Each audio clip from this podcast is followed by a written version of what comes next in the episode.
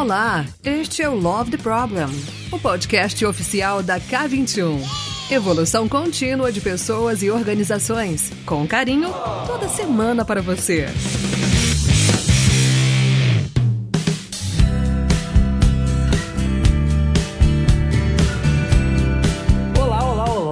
Seja muito bem-vinda, seja bem-vindo a mais um episódio do Love the Problem. Eu, Guga Moser, estou aqui de novo, mas agora com duas estreias mega especiais e não só os nossos convidados estão estreando aqui no Love the Problem, mas também esse assunto é a primeira vez que a gente traz aqui. Hoje nós vamos falar sobre rebranding. Exatamente o que, que é isso, qual problema a gente quer resolver com isso. É um assunto atual, é uma palavra que você provavelmente já deve ter ouvido, tá na moda. E se você não ouviu falar ainda e não sabe o que é, não tenha dúvidas de que você está sendo alcançado por algum rebranding que está acontecendo nesse mundo em algum momento. E a gente vai falar disso aqui e de muito mais. Então, se prepara aí, vambora que hoje o Love the Problem tá especial, como sempre, né? Vamos junto, vambora!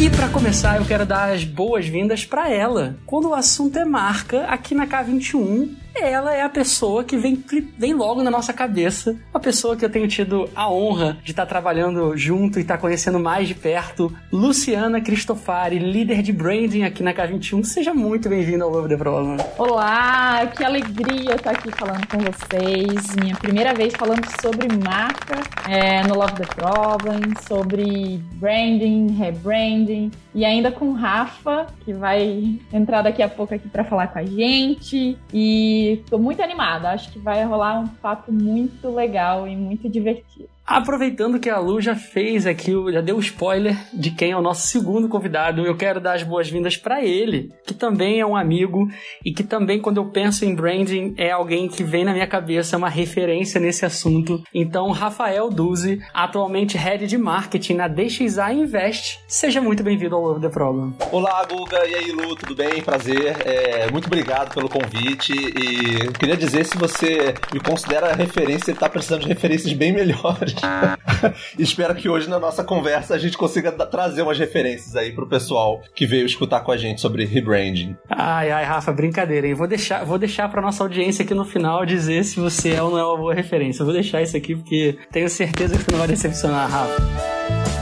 Mas bem, já aquecendo aqui os nossos motores, a gente né, trouxe esse assunto, rebranding, o que, que isso significa, mas para a gente falar de rebranding, primeiro, eu acho que seria legal a gente entender, né, afinal, o que, que é branding, né? Então, queria ouvir aí, Rafa, Lu, que vocês ajudassem aqui a gente entender qual o problema que o branding resolve e afinal, o que, que é isso. Então, quando a gente está falando de branding, eu acho que a gente tem que ter na mente que isso vai muito além de uma identidade visual, né? A gente está falando de vários elementos que compõem uma marca, seja seu posicionamento, seja sua identidade visual, seja a promessa dessa marca, né? Então, como é que essa marca quer vista, né? Ou, ou o que, que ela está prometendo para o seu consumidor? Então, eu acho que esse é um, é um primeiro começo para a gente falar de branding e, e rebrand. O que, que, você acha sobre isso, Rafa? Você acha que esse é o caminho mesmo? Lu, peraí, não é isso não. Não, concordo total, assim, até para trazer a primeira referência aqui do, do, episódio, é o Numayer, o Mark Numayer, se não me engano é o primeiro nome dele, é, depois a gente bota aqui nas anotações do, do, do, podcast, o livro Brand Gap dele, ele fala que é,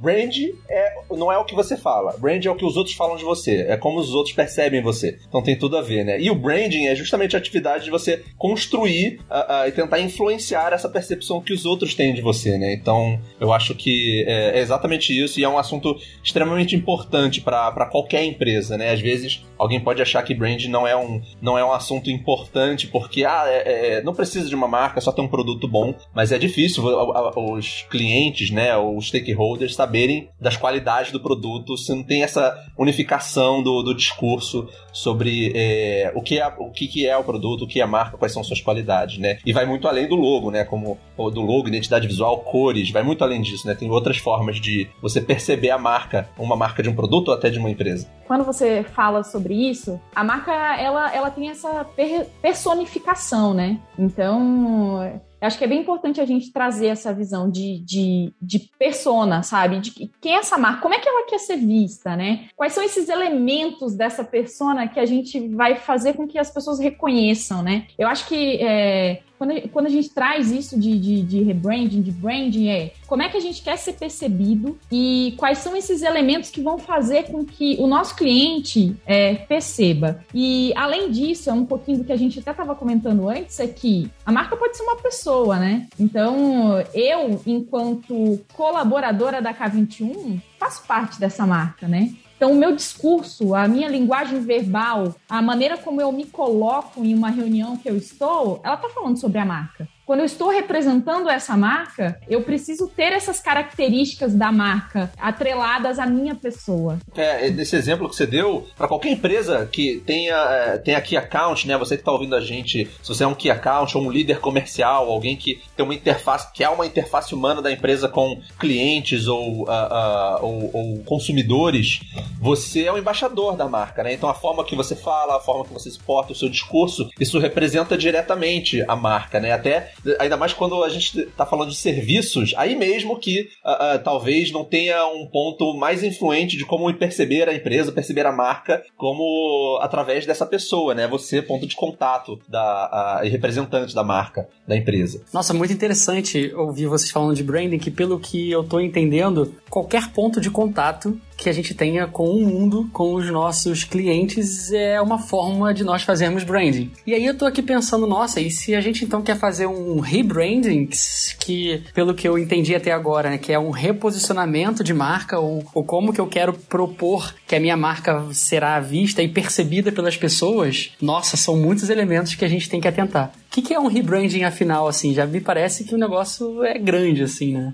Bom, o rebranding é, é, é, é você basicamente trabalhar o, o branding, né, a, a, atividade da gestão e desenvolvimento da marca, mas quando você está agora com um novo objetivo. Então você quer com, é, comunicar novos valores, você quer ter uma nova percepção dos seus clientes, ou até talvez restaurar a, a, a percepção que você desejava lá atrás, né? Então é, é, você pode ter uma marca que de, um, de, uma empresa, de um produto, agora não está vindo nenhum exemplo à mente, mas você já, no início que, que gostaria que tivesse uma percepção que o seu produto é de qualidade, mas todo mundo associava a um produto barato. Então você faz o rebranding uh, uh, para as pessoas poderem perceber o seu produto como algo de qualidade, algo luxuoso. Eu, eu, posso trazer um exemplo, Rafa. Tem um exemplo muito bom e bem simples aqui, que eu acho que está no dia a dia de qualquer um, né? Quem não tem uma Havaiana em casa, né? Eu acho que a Havaiana é, é, um grande exemplo de reposicionamento de marca. Se você for olhar a Havaiana alguns anos atrás, não vou revelar minha idade aqui, né? Mas alguns anos atrás, a Havaiana ela tinha essa, essa percepção de marca de barata, de simples, de ah, todo mundo tem uma Havaiana, né? E o quanto a Havaiana se reinventou como marca nesse reposicionamento. Hoje, uma Havaiana é talvez três vezes mais alguns anos atrás, né? E hoje ela tem lojas no mundo todo, então. É, eu tenho amigos fora do país que falam, Lu, quando se você vier, me manda uma Havaiana ou traz uma Havaiana para mim. O quanto essa marca mudou essa percepção, né? Então, quando a gente fala de rebrand, eu acho que esse é um bom exemplo de que ela tinha uma, um, uma, uma imagem de baixo custo, de simples, de qualquer um pode ter essa marca, e hoje ela tem um valor agregado imenso, né? E é uma referência brasileira, né? É, sendo que até o próprio slogan dela, né, a tagline dela é todo mundo pode, todo mundo usa, todo mundo pode ter, né? Então, eu não sei, Rafa, o que, que você acha? Acho que é um bom exemplo sobre isso, né? Não, excelente. Ainda bem que você lembrou disso. A gente falar desse passar esse episódio inteiro sem falar do case Havaiano seria realmente um crime no branding. É... Não, exato. Acho que a Havaianas é, é um excelente caso disso. Que se você parar para pensar, esse é um caso onde uh, uh, o produto ele não mudou muito, né? Assim, hoje até tem várias linhas, tem várias é, outros produtos além da própria sandália de tiras de borracha, mas ela, ela, quando ela fez esse rebrand, a ideia não era mudar o produto, era mudar a percepção da, do que aquele produto estava sendo, tava, uh, tava sendo percebido, né, pelo, pelos clientes e consumidores. Então acho que acho que esse é, enfim, caso melhor que esse impossível. E eu acho legal isso que a gente está falando que assim, é a, a Havaiana ela viu um nicho de mercado que ela não estava atendendo, que são pessoas com a classe social superior e que ela podia abraçar essa classe social. Então aí foi o start de rebrand para ela, né? Então, como é que eu posso ganhar novos mercados? Como é que eu posso é, sair desse nicho ou de, desse público que eu já, já estou atendendo, né? Então, acho que, que é, para mim essa foi a grande sacada, o grande, o grande start de, de rebrand deles, né? É muito, muito legal vocês trazerem esse caso. E vocês falando do caso aqui da Havaianas, eu comecei a pensar assim em casos que podem estar acontecendo hoje. E aí a gente até falou aqui um pouco nos bastidores antes, né? Mas eu acho que tem um que não tem como deixar de falar do momento também, que é o rebrand que está acontecendo no Facebook, né? Que recentemente passou a ser chamado de Meta. E que isso impacta a nossa vida, né? Tipo, a gente provavelmente aqui usa. Facebook já não é mais o Facebook, né? O Instagram, por exemplo, tem outros aplicativos. E o WhatsApp, e a gente começa a ver Meta ali no meio. E aí, semana passada teve notícias aí de que a, a marca deixou de sair o resultado e ela perde valor de mercado.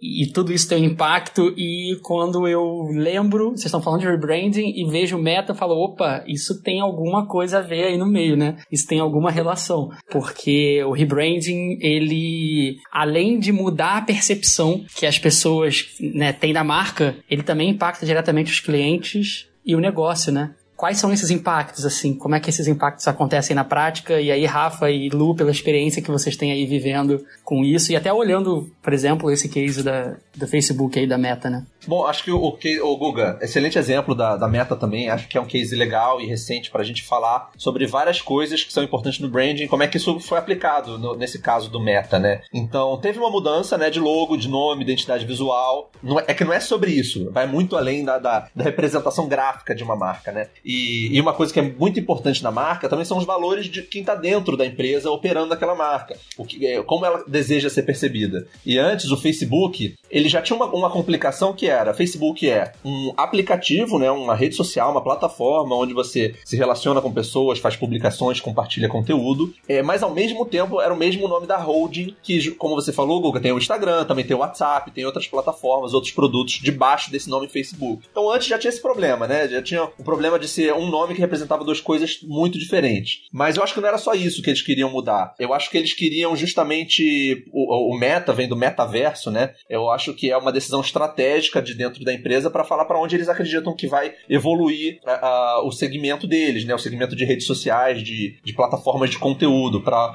um, um ambiente de consumo dentro de um metaverso, de realidade virtual ou aumentada. E eles fizeram, apostaram isso tão forte nisso, acreditam tão forte nisso que mudaram esse nome para meta. É, eu, eu acho até um, uma mudança esperta, uh, até porque o metaverso, eles. O metaverso não é uma coisa proprietária, né? Tem várias empresas que trabalham nesse segmento, só que eles agora são a primeira grande empresa com esse nome totalmente focado e, e acho que até tinham altas expectativas, né? Dos investidores, pelo menos, deviam ter com essa mudança e os resultados negativos aí das últimas semanas, acho que foi o, o, a queda, não foi só o resultado negativo, mas o resultado negativo aliado à grande expectativa que, que teve por causa dessa mudança né? Mas é, eu acho assim, eles estão querendo ser percebidos como uma empresa de tecnologia que vai além das redes sociais, mas também agora para esse novo segmento que eles já atuavam, né? Através daquela Oculus, que é a empresa de hardware que eles tinham de, de, de aparelho de realidade virtual, mas agora eles estão querendo expandir para ser uma marca que, que, que foca bastante nisso, né? Na realidade virtual e como é que todos os outros produtos provavelmente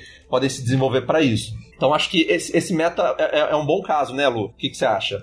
Não, acho um excelente caso. Eu, eu acho que o Facebook, ele também, ele vem passando, acho que a gente pode ir acompanhando, acho que todo mundo que usa Facebook, Instagram, vê aí várias polêmicas sobre ele, notícias que saem, né? Então, isso, eu acho que além de, de desse novo mercado e essa visão de futuro, né, para as empresas que estão ali nesse ecossistema do Facebook, que agora é meta, né? Então, eu acho que todo mundo já deve ter percebido sobre é, essas, essas polêmicas também que vem rolando sobre, sobre Facebook. Não é de agora que sai uma notícia, é um fake news, não é? É uma ação, né? Então, além disso, eu acho que além dessa, dessa visão de futuro do Facebook, de, de criar esse ecossistema, eu acho que tem essa pressão sobre o seu público, né? De que, cara, não é mais o que eu quero consumir agora, né? Essa rede social não tá fazendo mais sentido para mim que experiência é essa que eu quero ter para o futuro? Então eu acho que isso influencia também, influenciou um pouco essa mudança e esse momento de que chegou a hora da gente fazer esse rebranding. A gente precisa melhorar essa imagem dessa marca. A gente precisa é, atender melhor esse, esse nosso consumidor, né? Acho que a gente precisa alinhar a expectativa, né? Então acho que também tem esse movimento. É, e eu acho até que foi bem arriscado, assim, essa mudança. Ela, ela, eu acho que é um case muito legal da gente conversar sobre rebranding, mas é, eu, não tenho, eu não tenho opiniões ainda se, se foi uma boa decisão ou, ou ruim, mas nisso que você falou da, da, da, confiança do público sobre privacidade, né, principalmente, é, você mudar o seu nome, né, de uma holding, que uma holding de produtos digitais de redes sociais, é, focando num, num universo de ainda mais imersão, né, que é o metaverso, de realidade virtual e aumentada, assim, eu acho que é muito é muito arriscado você botar tanta aposta nisso, dado o histórico da, da, do Facebook, né? Como as decisões internas lá sobre privacidade, até controle de conteúdo, informação, que uh, foi justamente grande parte do motivo da, da, da, imagem ruim que eles, que eles tinham. Ainda tem, né? Isso não mudou ainda. Porque eles não mudaram o produto, é só mudaram o nome da holding, né? Então, assim, eu acho que é um bom caso de, de, de conversar sobre rebranding, porque é justamente uma mudança que fala sobre estratégia, também tem a sua, sua mudança visual né, e gráfica, mas não é só sobre isso. Uh, uh, e eu acho que nos produtos, é justa, não, não, não vi ainda esse reflexo numa mudança. Eu acho que os pontos negativos que muitas pessoas é, é, destacavam, e é o motivo das críticas à empresa, não mudaram, né? Então, será que valeu a pena esse rebranding? Você criar altas expectativas focada num segmento ainda em crescimento, bem pequeno, mas ainda em crescimento, e não muda a, a, a forma que, de você trabalhar a empresa e os valores percebidos é, é tanto para o cliente como para os seus colaboradores, colaboradores internos. Então, definitivamente foi, um, foi uma decisão arriscada, mas eu acho que só o tempo vai dizer, né, se foi uma boa decisão ou não. Eu acho que a gente pode ficar de olho, Rafa, nesses próximos capítulos, né, é, de para onde vai esse, esse rebrand. Eu acho que a gente trouxe um ponto que talvez é até o que o Guga ia trazer aqui, mas já tô atropelando ele mesmo, que é sobre o escopo de negócio, né? O quanto isso impacta positivamente ou negativamente, dependendo de como está estruturado esse rebrand, né? O negócio em si do Facebook, né? Então, eu acho que você trouxe um ponto, Rafa, que é, é o quanto é, o cliente ou ele percebe que esse metaverso, né, é valor hoje, né? Hoje talvez não seja valor para ele. E, e, o quanto foi arriscado realmente, né? Para o negócio em si trazer esse posicionamento que tem um quê de futuro, né? Para o usuário em si, para o cliente em si, né? Exato, Lu, e você trouxe um ponto que é o que está me chamando muita atenção aqui nessa discussão, porque a gente está falando de visão de futuro, a gente está falando como é que impacta a forma como o cliente percebe o valor da minha empresa hoje, é, a gente está falando sobre como que a empresa está comunicando para o mercado e para as pessoas como ela quer ser vista, e não tem como a gente falar desses tópicos e não vir à nossa cabeça a discussão de estratégia, porque no final do dia, tudo isso tem uma conexão muito forte com os resultados que a gente está buscando atingir, porque isso no final impacta diretamente tanto o business ali diretamente, como também os nossos clientes, que são aqueles que apostam na nossa marca ou então aqueles que se relacionam com a nossa marca em busca de receber algo, algo, de, algo de volta. E aí, aproveitando essa conexão que você acabou de trazer, Lu, com o valor que está percebendo para o cliente, eu queria pedir para que você, Rafa e Lu, com a experiência de vocês, vocês trouxessem no dia a dia de vocês, quando vocês estão trabalhando com rebranding, como perceber esses elementos? É, como é que vocês, na prática, conseguem, vocês fazem para conectar esse movimento de reposicionamento de marca, de fato, com o valor que está sendo entregue para o cliente, para o resultado que a gente está querendo gerar enquanto organização? Muito legal, Guga. É, eu acho que eu posso trazer um exemplo que está bem latente dentro da K21 hoje, que é sobre o nosso reposicionamento de marca. Eu acho que a K21 hoje ela é conhecida como uma empresa de agilidade. E ela, nesses nove anos de história, a agilidade ela, ela é nosso DNA. Isso nunca vai mudar. Isso nunca vai mudar. Só que o que, que a agilidade entrega para o nosso cliente? Então é isso que é o nosso desafio. O que, que ela entrega como uma ferramenta né, de, de,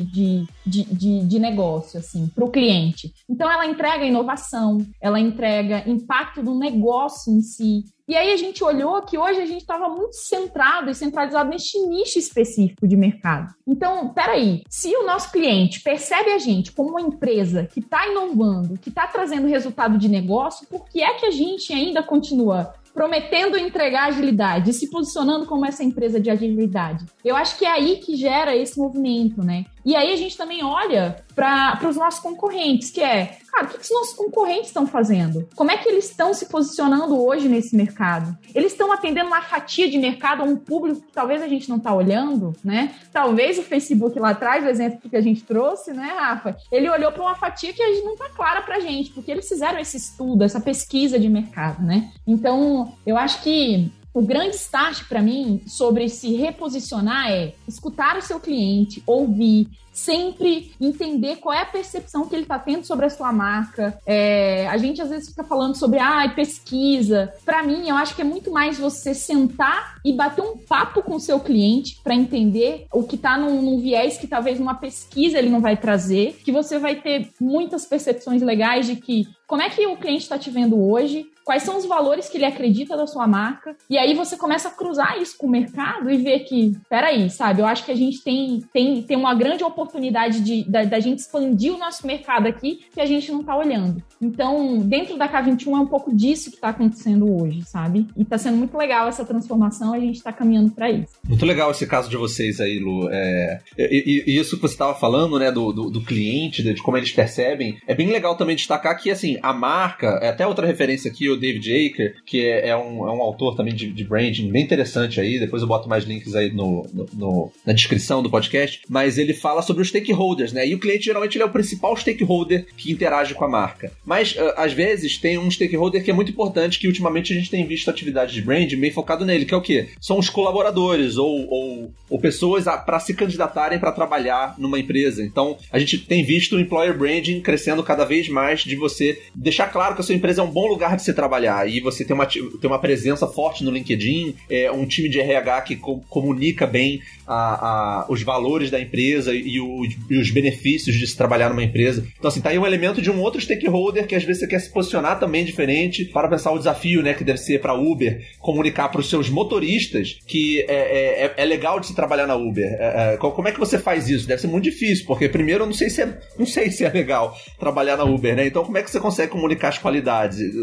O, o, o, isso é um desafio grande e precisa de um time dedicado para pensar isso, né? E você fazer essa, essa atividade de rebranding, de você ver um novo espaço para você crescer, é, tem, tem, tem muito, muito potencial, né? Para você conseguir resultado fazendo esse rebranding. É, então, assim, para falar de um, de um caso meu aqui, é, como o Guga me apresentou, né? Sou head de marketing lá na DXA Invest. A DXA Invest ela é uma fintech de investimentos privados, e aí, mas ela não foi sempre isso, né? Ela vai fazer 10 anos agora, e por boa parte do tempo de existência da DXA Invest, ela se chamou DXA Investments, e ela era mais reconhecida como uma gestora de investimentos privados, trabalhando principalmente com fundos. Então, estou falando de como ela era percebida, inclusive como ela era regulamentada né, pela CVM, porque nós somos uma empresa regulamentada pela, pela CVM, e, e a forma de investir, que é fundos. Né? Não sei se quem está ouvindo a gente é, investe ou entende sobre investimentos, mas o fundo é uma forma muito específica. Tem um gestor desse fundo, é, esse fundo vai levantar capital para fazer investimentos em outras empresas privadas que têm grande potencial de crescer. E aí o investidor está confiando muito no gestor desse fundo. Então, uh, então esse era o relacionamento de confiança, que a marca também passa por isso, pelo relacionamento de confiança. Só que a gente começou a ver que os nossos clientes, né, ouvindo os clientes, a gente via que eles gostavam de tomar decisões nos investimentos. Então eles queriam confiar na gente, mas não só na confiança, ó, toma aqui meu capital e faz todos os investimentos por mim.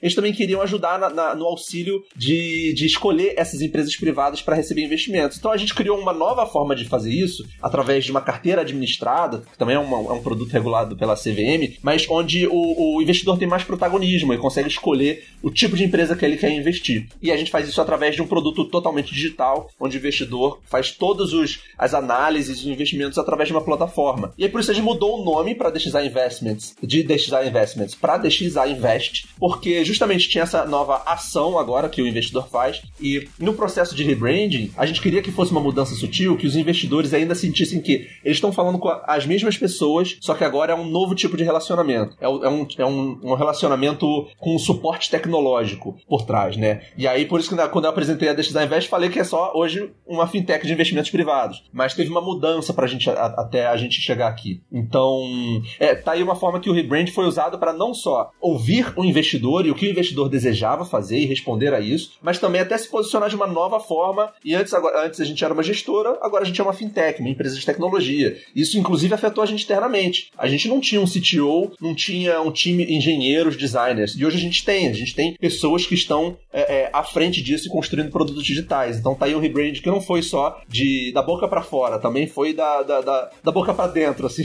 se a gente pode dizer. Afetou completamente como a gente funciona. É, eu só queria trazer um, um, ponto que eu acho que a gente não falou, Rafa, que você trouxe muito bem no seu exemplo, é que quando a gente fala de branding, a gente não pode desassociar isso de cultura. Então, é, é, a gente ter esses valores claros dessa marca, a gente ter esse posicionamento claro, essa promessa clara, é importante porque lá no início, lembra que a gente falou sobre as pessoas são a representatividade dessa marca. Então, o quanto é importante nesse processo de rebranding a gente fazer um processo de internalização disso, né? De como é que a gente leva isso para dentro de casa? Como é que a gente primeiro a gente vende isso dentro de casa, né? Como é que a gente engaja as, as pessoas nesse novo posicionamento? Então, eu acho que provavelmente você deve ter vivido isso já, né, nesse processo. E eu acho que a gente não pode desassociar de maneira nenhuma sobre cultura, porque quando a gente fala que a gente está indo, é, K21 está indo para um olhar um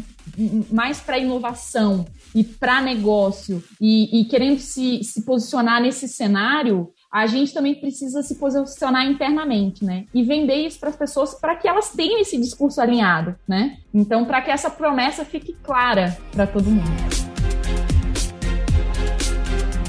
E excelente esse ponto, Lu, porque teve. conecta muito com um gancho que o Rafa trouxe durante a fala dele lá no início, falando sobre a importância de ter times dedicados a olhar essa parte do branding. E aí esse desafio da gente engajar as pessoas nessa mudança, nesse rebranding, eu imagino que é, junto com a vida como ela é, né, com tudo acontecendo, passa a ser um elemento a mais, né, para quem tá tocando. Não é só ouvir o cliente como vocês trouxeram, não é só comunicar para fora, mas tem um desafio interno também de engajar essas pessoas nessa mudança. E aí eu queria ouvir de vocês, assim, na prática, para quem está ouvindo aqui esse podcast ou que trabalha com exatamente no time de marca e, é responsável por liderar esse movimento ou para quem talvez é líder de um produto, mas também tem lá contato com o cliente e também tem a chance de engajar nesse movimento de branding. Qual é o papel hoje da liderança dentro das empresas de olhar para essa questão da marca e cuidar disso. Porque eu imagino que vocês sozinhos não conseguem, a pessoa, o líder sozinho de brand não conseguem fazer essa mudança. Depende dos outros. O que, que essas pessoas precisam estar atentas, assim? Como que elas podem ajudar? O que eu vejo é que, assim, quando a gente começa um processo de rebranding, as lideranças estão envolvidas. Então, elas fazem parte desse processo também. Então, elas constroem junto. Isso é muito mais fácil para as lideranças entenderem o, o quão isso impacta o negócio, né? E quando a gente está falando de brand, a gente está falando de estratégia. Estratégia de negócio. Então, é para lá que a gente vai. É um direcionador de quais são os caminhos que, que a empresa vai ter agora. Então, eu acho que a dica que eu dou é sempre que você for começar um processo de rebranding, pensa nesse processo que você precisa envolver essas lideranças ou pessoas chaves desde o início do processo. Que isso vai já é uma etapa para materializar isso dentro de casa e elas conseguirem coordenar isso, ajudar, é, no caso a gente que está nesse papel né, de, de, de líder ali, de branding e tudo mais, né? Então, é, eu acho que essa é a grande dica que eu dou. Legal, Lu. Complementando isso de dicas, eu acho sempre importante você tentar se colocar no lugar do stakeholder que uh, você, o seu produto, o seu time interage mais. Então, por exemplo, se você. É, a gente pegou aqui o caso da Meta, né? Mas ou qualquer empresa que tenha investidores e tem que ter um trabalho de relacionamento com os investidores, trabalho de RI, talvez, é, a forma que o investidor sente sobre você, sobre a, sobre a sua empresa e sobre com, o quão claro você se comunica, isso, isso, isso, afeta, isso é a marca também. É, é, tem, tem gente que chama isso até de investor branding, que é a forma que o investidor, esse stakeholder, percebe a sua empresa, percebe a sua marca. É, da mesma forma como eu usei o exemplo do employer branding, uh, ou até um, um, branding focado em fornecedores, fornecedores que são super importantes para sua empresa e são stakeholders extremamente relevantes e até assim cruciais para certas operações. E é bom que ele tenha ele, ele, ele, o valor percebido da sua empresa, da sua marca, seja, seja bem alinhado com ele. Então acho é sempre muito importante você estar tá pensando quem são os stakeholders que entram em contato com a sua marca e se colocar no lugar deles. É, como você está resolvendo o problema deles, é, ou como eles estão re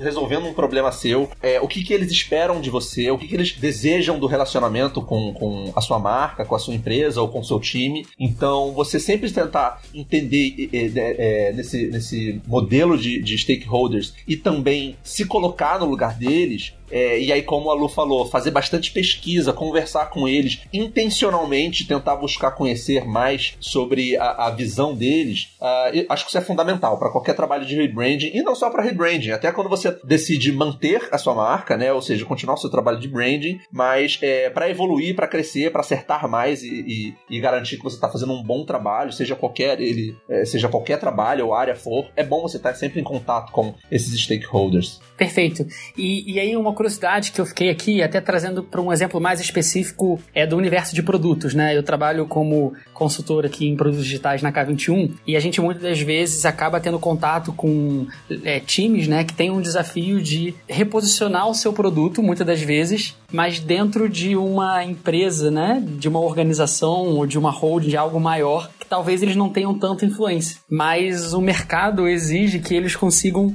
é, ter um reposicionamento daquele produto específico, assim. Como que nesses casos é, é, possível também fazer um reposicionamento de um produto específico dentro de uma marca maior? Quais são os pontos de atenção, assim, que vocês enxergam que é importante? Então, acho que isso, isso esbarra bastante num outro assunto que é a arquitetura de marca, né? Que é a forma que você organiza as marcas e organiza a, a, as qualidades dos produtos que uma empresa oferece. Então, vamos pegar um exemplo bobo aqui, mas eu acho que ele é, ele é simples para ilustrar um tipo de arquitetura de marca que é a Unilever. Debaixo da Unilever tem muitas marcas, são várias marcas que são produtos completamente diferentes um dos outros. E aí, é, é, você falar de cada marca é bem simples, e a Unilever acaba sendo só mais uma marca de holding, como a Meta é. Uh, uh, o exemplo da Meta barra Facebook é. Mas, ao mesmo tempo, pode ser uma empresa que acabou de fazer uma aquisição de outra empresa que está é, tá no mesmo ecossistema. Então, é, eu também trabalhei na Stone, né? E lá a Stone passou por um período acho que até hoje ela também tem esse costume de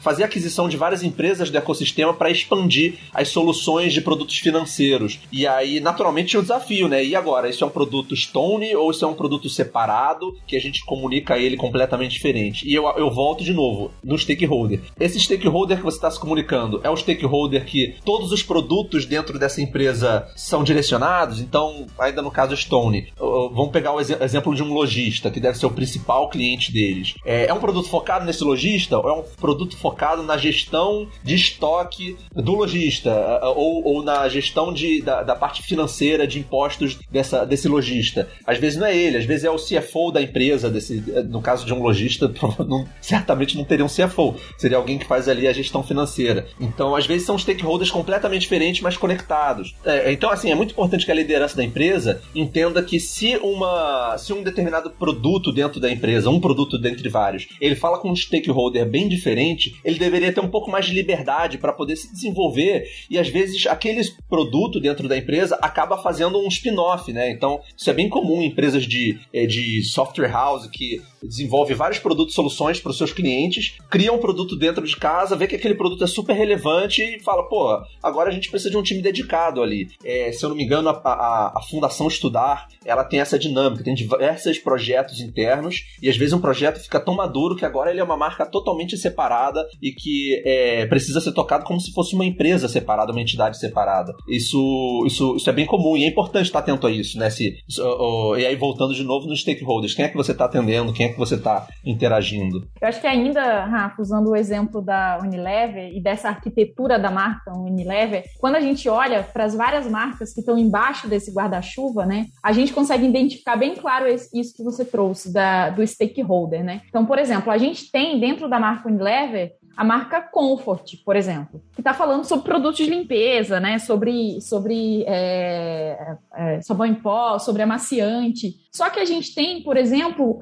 a outra marca que é, acho que não, não me recordo, mas talvez seja Que Bom que está dentro da Unilever. E essa marca é uma marca de alimentação. Então são, não tá? Acho que eu usei o exemplo errado, né? Não, acho, acho que tá fazendo sentido. Mas é, é, eu acho que o stakeholder ainda é o cliente, é só uma segmentação de cliente diferente. Desculpa, o que eu quero dizer é que dentro da Unilever, a gente tem. É, pode ser o mesmo stakeholder, mas que consome marcas distintas, né? Dentro da própria Unilever. Então eu acho que essa é a conexão com, com o exemplo que você trouxe. É maravilha. E aí, gente, uma pergunta que tá aqui na minha mente é o seguinte: a gente falou várias coisas de rebranding a gente falou do porquê o rebrand, qual o impacto que isso tem no cliente, qual o impacto que isso pode ter no negócio, quais são os desafios dentro do rebranding, se os times de produto, quando eu tenho uma marca dentro de uma marca maior, se eu tenho um desafio de reposicionar, como é que isso acontece. Mas a pergunta que está aqui na minha mente, eu não sei de quem está ouvindo também, é quando que eu começo a fazer um rebranding? Beleza, eu estou atento a esses aspectos, estou conversando com o meu stakeholder, estou conversando aqui com o meu cliente, estou é, vendo que tem aqui oportunidades, mas de fato, quando fazer um rebranding? Será que isso não é talvez só um, uma melhoria que eu tenho que fazer aqui no meu produto, um ajuste aqui na minha comunicação, ou de fato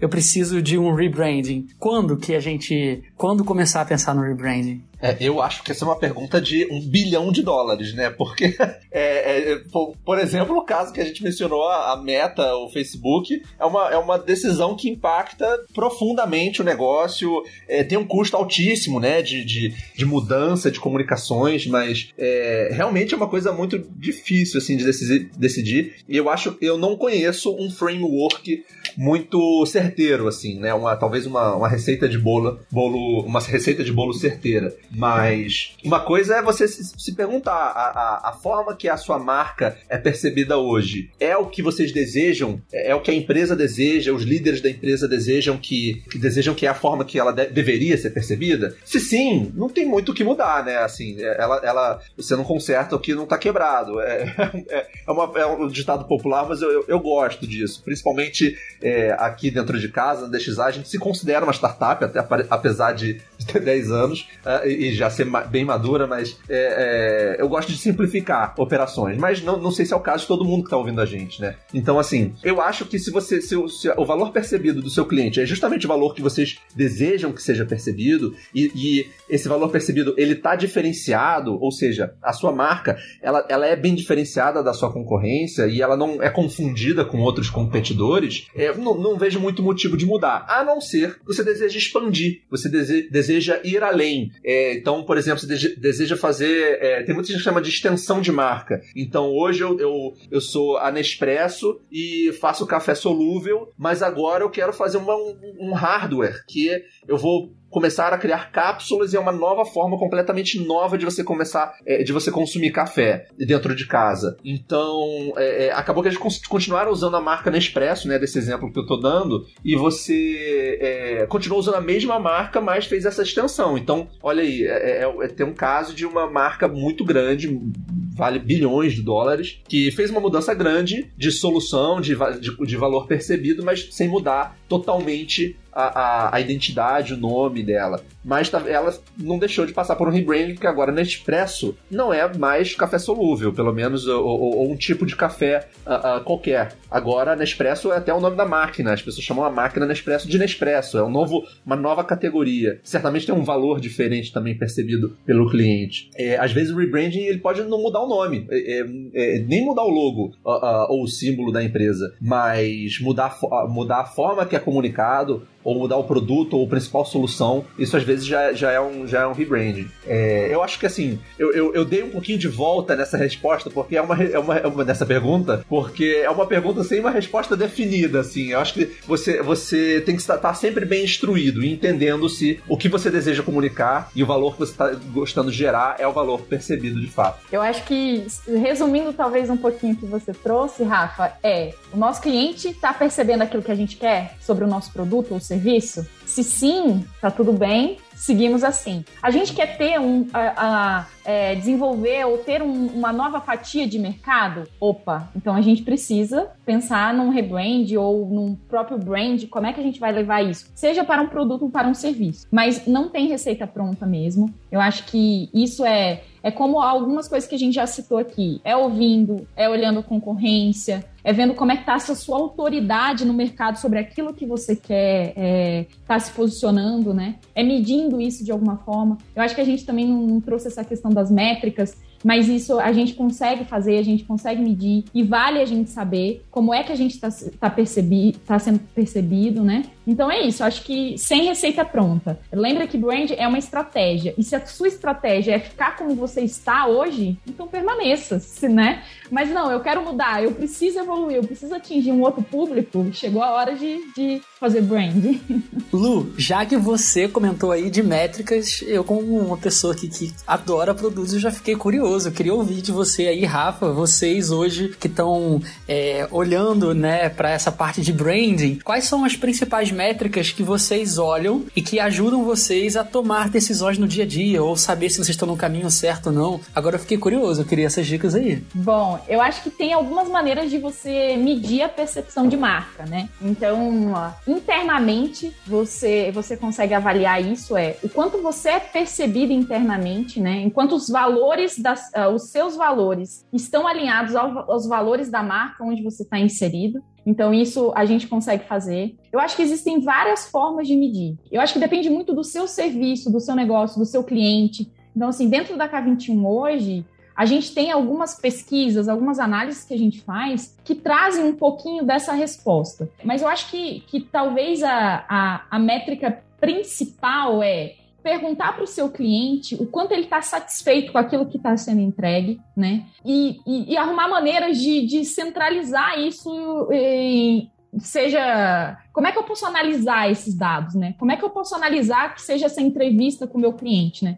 Então, hoje, por exemplo, dentro da K21, a gente usa bastante é, fit for purpose, né? Que quer dizer o quê? Que a gente olha para esse propósito do cliente, o quanto ele está sendo atendido ou não, né? Isso te dá uma resposta sobre essa percepção de marca. Cara, será que o, o propósito daquilo que foi. É, é, o meu propósito está sendo atendido com aquele serviço, com aquele produto que foi entregue, né? Então, eu acho que existem várias formas. Talvez o Rafa pode trazer mais alguns exemplos, mas hoje, dentro da K21, são algumas coisas. A gente faz bastante entrevista, né? E a gente tenta cruzar esses dados, essas informações. A gente desenha personas, isso é legal para a gente saber o que, que essas pessoas sentem, o que, que elas estão buscando. Então, a gente tem uma estrutura de persona na K21 bem legal, assim, desde a, dos nossos produtos de treinamento aos nossos produtos de consultoria, com quem que a gente está conversando, o que, que ela gosta de fazer, né? E isso vai te dando insights se a gente está tá entregando ou não esse produto de maneira aderente a esses clientes, né?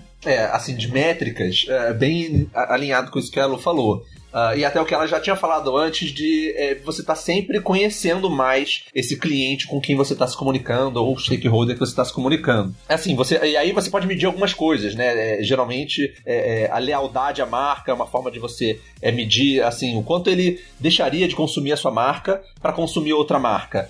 E, e, aí lembrando, são métricas bem qualitativas, mas que são bem específicas. São específicas o suficiente de você conseguir ir e ter uma resposta bem clara de se você está atendendo ou não, uh, se você tem uma lealdade marca ou não, ou se você tem um reconhecimento de marca, né, de nome. Então, entre algumas marcas, ela é reconhecida como a, a principal é, palha de aço, né? Assim, usando um exemplo de, de mercado de consumo. É, uma outra coisa também é a qualidade percebida, de você entender se você tem uma proposta de valor única, né? Ou, ou, ou em inglês, não sei se é a melhor forma de traduzir, é Unique Selling Proposition, né? Que se, se o que a pessoa, se é, a percepção de, de, de qualidade da pessoa tá alinhada alinhado com o seu Unique Selling Proposition, beleza. Então você tá ali, é, é você tá atendendo que, é, o que você deveria e, que, e o que você deseja. Mas se tá, se tá distante, por isso que é qualitativo. Se tá distante, não é metrificado, não é, não é simples de você simplesmente é, é, é ajustar, encaixar ou corrigir para um lado, né? Não é algo, não é algo mecânico dessa forma. É, é muito de percepções de, de valores e,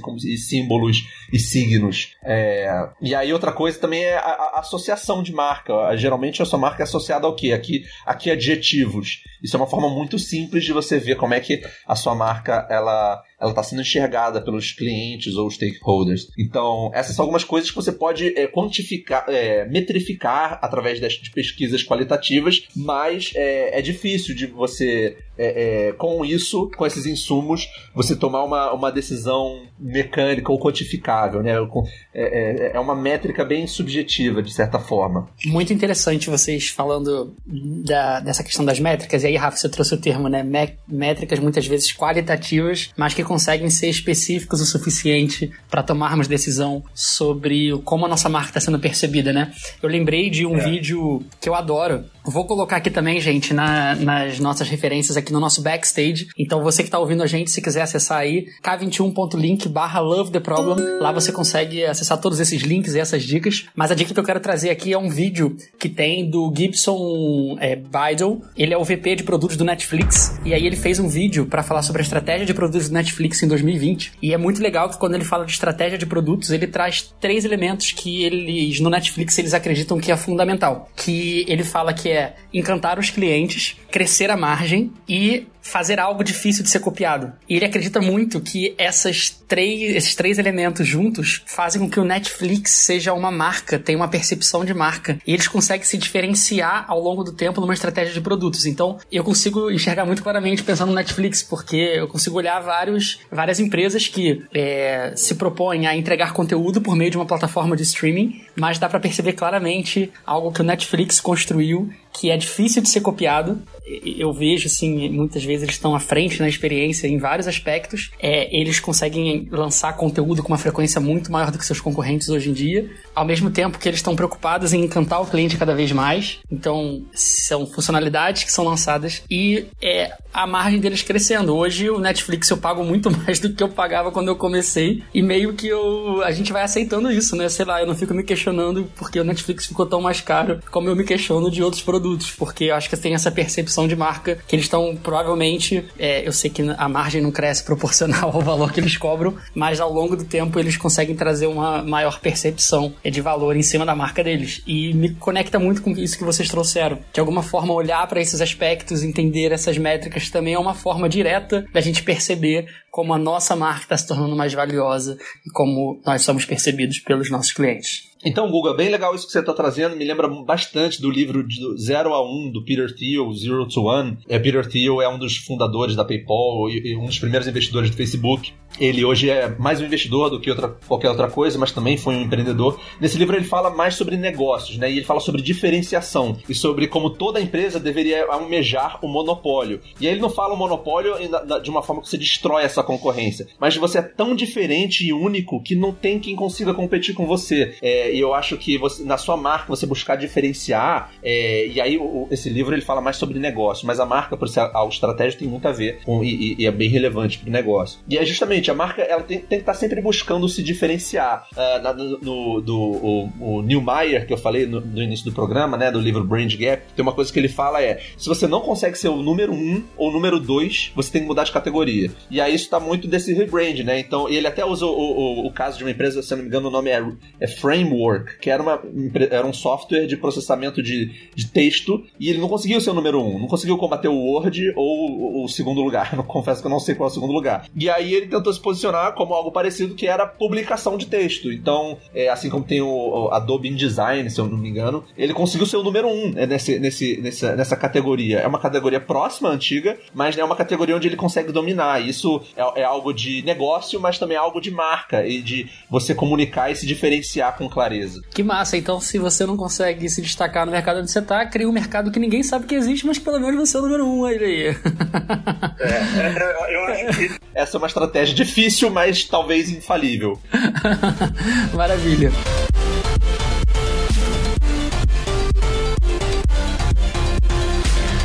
Gente, poderíamos morar aqui nesse episódio. Ah, Guga, você sempre fala isso, mas é que é verdade, né? É de coração. Então, quando é de coração, a gente repete mesmo. Mas, infelizmente, nós estamos caminhando aqui para o nosso fim, mas eu não queria terminar aqui sem antes é, ouvir aqui uma mensagem final de vocês e dicas também para quem está procurando aprender mais sobre branding, rebranding é, e se aprofundar no assunto. Então, Lu, gostaria de começar com você. Qual a mensagem final que você deixa aqui sobre esse assunto de rebranding para quem tá ouvindo a gente e já aproveita e traz as suas dicas finais aí também. Ah, é muito legal. É, eu acho que a primeira é se você ainda não conversou com seu cliente, marca amanhã um papo com ele. vai lá e escuta ele, porque ele vai te trazer insights que às vezes na sua cabeça tá claro, mas para o seu cliente não tá. E quando a gente está falando de marca é como é que e de branding é como, é como que o cliente te percebe, como que ele percebe a sua marca. Então, a primeira coisa, vai escutar ele. Outra coisa é, você olhou, faz quanto tempo que você não olha para os seus concorrentes, né? Quem são os seus concorrentes diretos ou indiretos, né? Você sabe quem são eles? Então, o que, que eles estão fazendo? Aonde que eu me diferencio, né? Então, acho que são, esses são, são pontos bem, bem importantes, assim. E eu acho que eu queria trazer algo que é sobre a experiência que você está proporcionando para o seu cliente também. Porque a experiência é como você vai levar a sua marca para o seu cliente. Como é que a sua promessa de marca está chegando para o seu cliente, né? Então eu, eu, acho bem legal você olhar para essa experiência. E essa experiência é olhando para essa jornada dele. É, enquanto serviço, enquanto produto, né? Qual é a jornada dele? Em cada etapa dessa jornada, é, como é que essa marca está sendo percebida, né? Então, se você não olhou ainda para essa jornada, também te dou essa dica de você olhar, de mapear isso. Eu acho que isso pode trazer bons insights, assim. Então, acho que são coisas que talvez a gente não trouxe tão claro, mas é um bom começo. E só para ficar na cabeça de vocês é que é, branding é estratégia e é total estratégia de negócio e estratégia de marca. E antes de você ir para fora, você precisa para dentro levar essas pessoas para esse processo e fazer com que todo mundo esteja alinhado para que essa marca seja vista e, e, e personificada, né? É isso. Muito bom, Lu. Eu gostei bastante assim das suas considerações finais e, e da, da, minha vou manter breve, é, até reforçar de novo no Maier, se, assim, se vocês puderem pegar um livro só sobre branding, que seja esse Brand Gap, ele é muito bom, muito simples, ele é até razoavelmente curto, uh, tanto é que na academia ele nem é tão usado como referência, mas todo mundo na academia adora ele. Eu posso falar isso que no meu no, no, sou mestrando e lá a gente referencia ele o tempo inteiro, mas uh, ele, uh, enfim, só para reforçar que ele é muito bom. E ele fala uma coisa que a, a construção de confiança é o objetivo final, fundamental da construção de marca. E se o seu consumidor, seu cliente, seu stakeholder não tem essa confiança, tem alguma coisa errada com a marca. Às vezes você precisa reforçar ela ou você precisa mudar ela para ter uma nova oportunidade da construção dessa, dessa, dessa confiança. Então, é, mas o que a Lu falou de você estar tá sempre entendendo e conhecendo e, e, conversando com seus clientes, isso é fundamental para todo mundo, para desde o RH até o financeiro, até o, principalmente o time comercial, o time de marketing, então nem se fala. São pessoas que têm que estar o tempo inteiro conhecendo quais são as dores, mas não só quais são as dores, de quem são essas dores que estão sendo solucionadas pelo seu produto. Maravilha, adorei assim as dicas. E se eu puder deixar uma dica aqui também, uma coisa que eu aprendo muito com você, Lu, é no dia a dia aqui no trabalho. Você falou sobre conversar com o cliente, né? O Rafa também trouxe aqui a perspectiva de conversar com stakeholders também durante o episódio. Acho que tem uma habilidade muito importante aqui que vale não só para quem tá pensando em branding, mas vale para a vida também, que é a arte de fazer boas perguntas. E isso só se aprende na prática. E eu aprendo muito isso com a Lu quando a gente está junto, interagindo com clientes, em conversas dentro aqui de casa da K21. É, e tem algumas, algumas dicas aqui de livros. Tem um livro clássico aqui que é o Teste da Mãe, é, em inglês, The, The Mom Test. É muito legal, um livro simples que ensina a fazer boas perguntas. Tem um livro que eu tô lendo atualmente, ele só tem em inglês, mas que se chama Listen Like You It, que é da Simena Van Gosha. Vai estar tá aqui nas nossas referências, eu não sei pronunciar, mas vai estar tá aqui. e tem um terceiro livro que eu recebi essa dica hoje, ainda não li esse livro, mas é uma dica de alguém é, que eu admiro. Um abraço, Max. uma pergunta mais bonita, que também fala sobre essa arte de fazer boas perguntas. São só algumas dicas, gente. Mas assim, essa arte de fazer pergunta é muito prática, né? De exercitar isso no dia a dia. Então, aprender a fazer boas perguntas, eu acho que é uma habilidade que vai te ajudar muito nesse desafio de rebranding, nos seus desafios aí do dia a dia, é, desenvolvendo o seu seu produto e gerando mais valor, seja qual for aí o seu trabalho. Rafa, Lu, muito obrigado pelo tempo de vocês estarem aqui no Love the Problem e já tá feito aqui o convite pra gente continuar aí falando sobre branding, porque eu curti a dessa e tenho certeza que quem nos ouviu aqui curtiu também. Muito obrigado por me receberem. É, como eu, eu, não lembro se eu falei, mas eu certamente falei antes com você já, Google. Eu sou fã do Love the Problem. Já, já maratonei vários episódios aqui, é, não, não só lavando louça, como imagino que a maioria das pessoas ouvindo agora estejam fazendo, mas também viajando no Uber. Gosto muito de ouvir o programa, tá sendo bem legal fazer parte dele. Mas e certamente aceito o, o, o convite para episódios futuros. Estou super animado. Eu também amei estar aqui com vocês. Acho que tem discussões e dicas muito legais que a gente conseguiu trazer. E estou muito feliz. Meu primeiro podcast, primeira vez no Love the Problem, primeira vez aqui com o Guga, com o Rafa, e espero que a gente possa se encontrar no episódio 2, hein? É, já gostei, já quero, já pode agendar, Guga. Perfeito. Então, gente, muito obrigado por terem vindo até aqui no nosso episódio. Nos acompanhem aqui no nosso backstage k21.link barra Love the Problem e também nos acompanhem aí a K21 no Instagram também, arroba K21 Global. A gente tem muitos conteúdos, a gente falou do teste da manhã aqui, tem um link no, no tem um post post no nosso blog recente sobre esse livro. Tem lá dicas e resumo, confere lá que vale a pena. E a gente falou dessa habilidade de fazer boas perguntas, a gente falou aqui de conversar com o cliente. Não deixe de conferir também o Product Play, que é a nossa nova plataforma de conteúdo sobre desenvolvimento e criação de produtos digitais. Então confere lá que eu tenho certeza que você também vai gostar e pode te ajudar aí nos seus desafios. Nos vemos na próxima, um grande abraço e tchau, tchau. Tchau, tchau, pessoal. Tchau, tchau.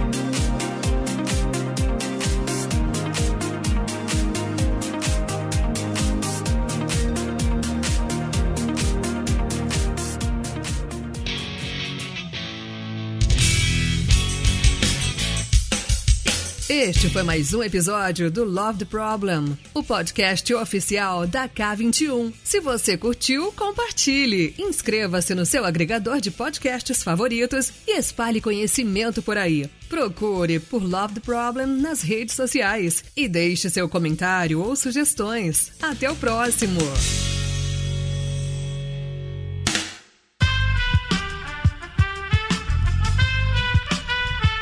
Esse podcast foi editado por Aerolitos Edição Inteligente.